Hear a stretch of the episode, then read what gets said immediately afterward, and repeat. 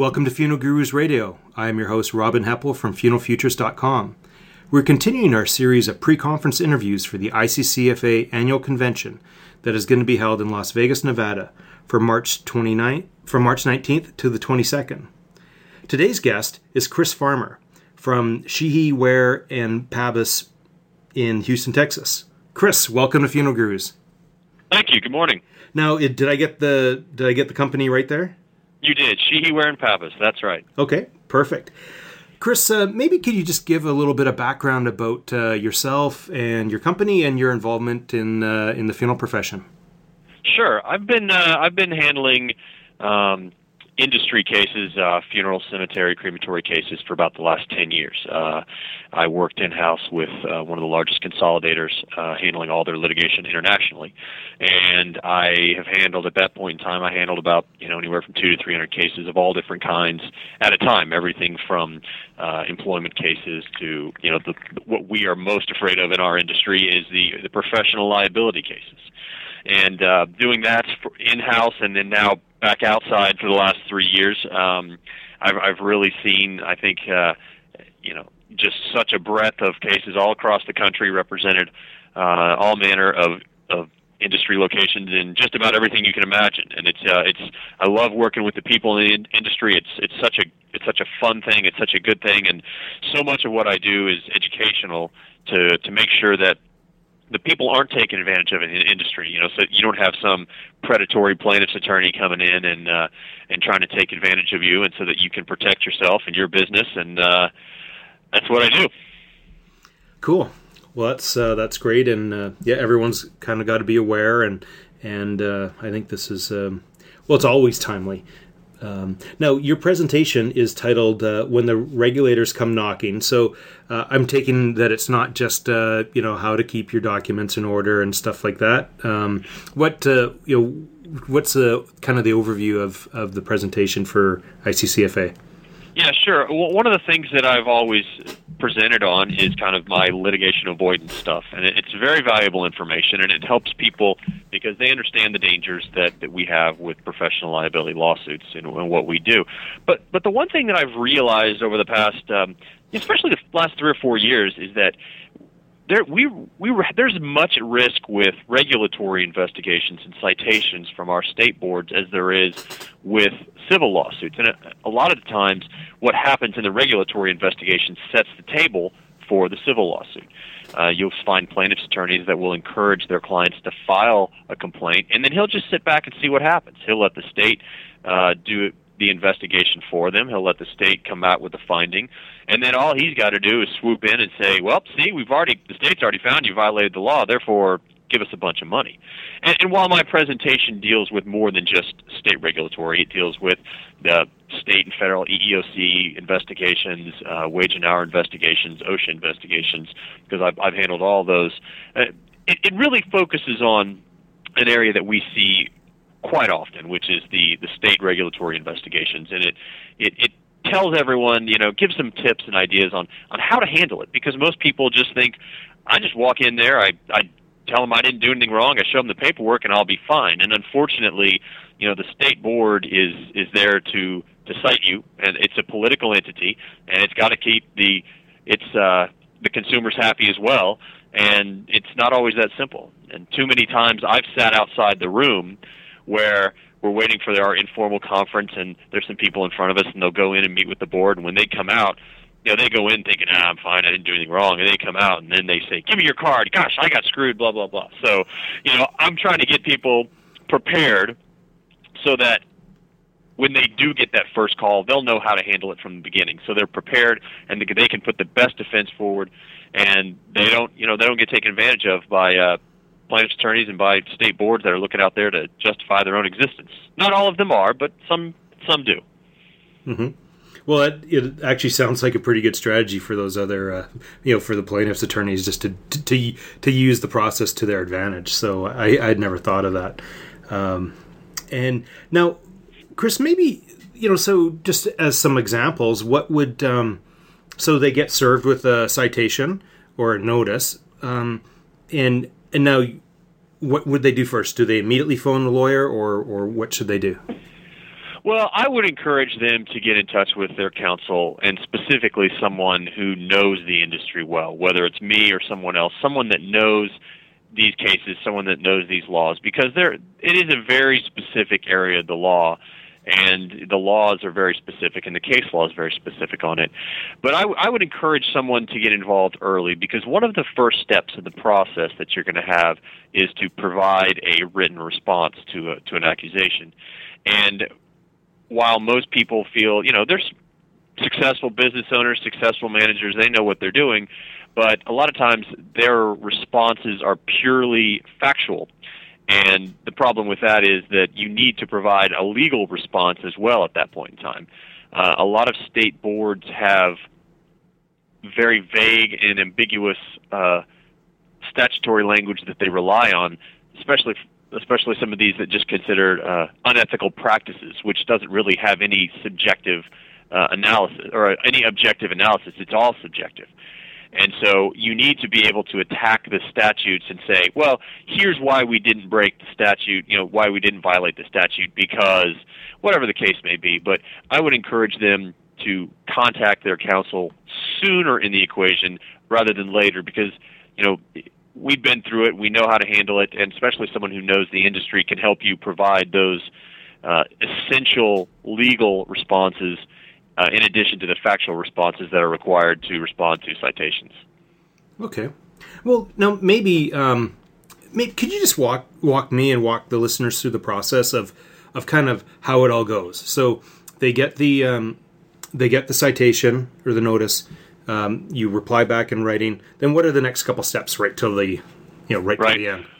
One of the I mean, it, it, varies a little bit from state to state, and it varies a little bit from uh, regulatory agency to regulatory agency. But typically, what will happen is you'll be notified of, of a citation. You'll have an opportunity to provide a written response, and oftentimes they'll ask for uh, documentation. And and really, that's that's one of the most important points you know to make sure that you're prepared on is because that is your first and best chance to put your case forward. And then you'll have an opportunity to speak uh, with the with the board and do a couple other things. But that is really your that is your case that you need to put forward, and it's very early in the process. Uh, and then you'll have an opportunity to to do some different things, whether it's negotiate. Um, sometimes they have what's called an informal conference where you'll sit down and and, and have an opportunity to to talk about, put forth your case, and discuss what you know any citation. And then usually, and again, this is generally I go. I'm going to go much more into the process in my uh, presentation, but um, at that point in time, you'll get a citation, uh, and you can either pay it, or sometimes you'll have an opportunity to negotiate at that point. And then if you decide to fight it, um, which most people don't realize is that you do have an opportunity to appeal it to what's called an administrative law judge, which is it's a it, it it's a legal judge, but it's within administrative context, and so you'll be able to fight it at that point in time, and they'll have, you know, the the regulatory agency will have counsel, whether it's a U.S. attorney or whether it's a uh, attorney general from the state, and you'll you'll be have an opportunity to essentially have a mini trial to find out whether or not you violated the statute. And you even have the opportunity to appeal that up to a judicial court, uh, going on and on. But you know, it's one of those things where you take it step by step. You make a determination on each step uh, what you need to do and how you need to proceed, and um, it's a, it's a lot more complicated process, I think, than most people realize. Okay. Well, then, um, what would be you know? Could you maybe share an example of um, you know how you kind of outline that in the in the beginning, but where um, what type of issue could there be where uh, you know the plaintiff's attorney put you know puts in the puts in the complaint with the regulator, um, and and then it turns into you know then the, you're found um, in noncompliance or whatever the legal terminology is, and then right. it goes into civil litigation. So any any examples or anything that um, a lot of people might be exposed to that they they're just not aware. Well, I think just an example uh, of is one that I'm actually headed to. Um, I'm headed to Austin in a couple weeks to uh, to to fight on um, to take a, a appeal the actual finding, and and that's a situation where this we had a situation where we were contacted. The client was contacted by the uh, the wife of the deceased, Uh, she was the person who had the right to control disposition of remains, and she just really didn't have the desire to, didn't have the funds to, had a whole bunch of issues where she just said, you know what, I don't care. I'm going to go ahead and give the right. I'm going to assign the right to control disposition of the remains to the deceased's mother and sister. So she handed it over, and she knew, and she knew what was going on, and she was in part of the part of the equation. And uh, and the, the mother and the sister made the arrangements, and then afterwards, the wife of the deceased came to us and said, "Well, I want one of those." Um, one of those things that were handed out at the funeral. I want some of those, and I want a death certificate, and I want some of these things. And we said, well, you know, I'm sorry, but you know, those are items that were purchased, and you know, unless you want to to pay for them, you know, it's just we just you know we don't have them for you. And she got upset and filed a complaint with the state. Now, she never said that she didn't give authority to the mother and the sister. She didn't say that there was anything other than she didn't get a copy of the death certificate, which she could have done at any point in time had she wanted to pay for it. So she made the complaint, and the state told us, well, we don't think you guys acted properly. Now, the state law here in Texas does not require you to have a written uh, authoriz- a transfer of the authorization of to the right to control disposition. Is it a good idea? Yeah, it's a really good idea to do it. But that wasn't even the issue. She never disputed that. But the state just didn't like the way we did it, and they think that we broke the law. So we got cited, and now we're going to have to go appeal it. And in that situation, that's a perfect example of I'm happy to go appeal it because when you go before a judge, the judge is going to say, well, the statute doesn't require you to have it in writing. The wife never contested that we didn't that she didn't give us the authority, so therefore we didn't break the law. Now, here's what happens if we had been cited and we went ahead and just said, "All right, let's just go ahead and pay the fine." Then, when you go, if the if for some reason the wife decided to sue us, the state asks the question, "Did you violate the statute?" The jury doesn't. Ha- that's not the question that they're asked. A civil jury is asked the question, "Did the funeral home act as the same as a reasonably prudent funeral home would act under the same or similar circumstances. Okay? Mm-hmm. And so one of the factors is did they break the law? But that's not the only question. But when you have a citation on the books, and a lot of times people say, I don't want to mess with it, I don't want to pay for an attorney, I just want to go ahead and pay the fine and get it over with. But then if they get sued, there's a pretty good piece of evidence out there. The state has already found that you've broken the law, and it's very easy for a jury to find that you did not act as a reasonably prudent funeral home would act under the same or similar circumstances. And so that's an example of a situation where the client didn't do did not break the law. The client acted properly and someone came back after the fact and the state went above and beyond what was required by the law and, and, and held us to a higher standard than the law requires, which is not their job. And now we've got to fight it in order to prevent uh, you know possible civil liability. Okay. Interesting and a little complicating, but uh, but still, I think it's I think it's great for people to not uh, like so that they can. It's almost like a chess match. They can maybe they just see this one little thing. They don't know the three or four moves that could be coming ahead of them. Exactly. Gotcha. And because you know, you know, I like I said, I've seen this so many times I know what's coming down the road, and I know why you know you need to fight it, and I know what you need to do, and that's why it's good to have whether it's me or someone else who's got the experience in handling these to say, look, I'm telling you the best way to cut your risk, and and to cut your risk is to to fight. And while you may you it may be more hassle than you, than you really want in the short term, it's gonna it's gonna save you a lot in the long term. Gotcha. Well, now, Chris, is there um, what other like is there other examples that you're going to um, you know for the folks that are attending your presentation in, in vegas there uh, any other case studies or things like that or scenarios or, or what else will oh, they course. take away from uh, anything that you can just kind of hint uh, you know tease them with a bit Sure. I think what the you know what what I'm going to provide the people that that attend there and the, my clients and it's it's what I those people and everyone what I what I'll provide them is I'm going to provide them the foundation of knowledge that they need to understand the process so that when they have it happen to them, they'll be able to make the analysis of what do I need to do next? Do I need to call my attorney? Do I need to do this myself? I will give them the, the base, the foundation to know what's happening next so that they can make informed decisions on the process. And I mean, I can't tell you what to do every single time because every single situation is a little different.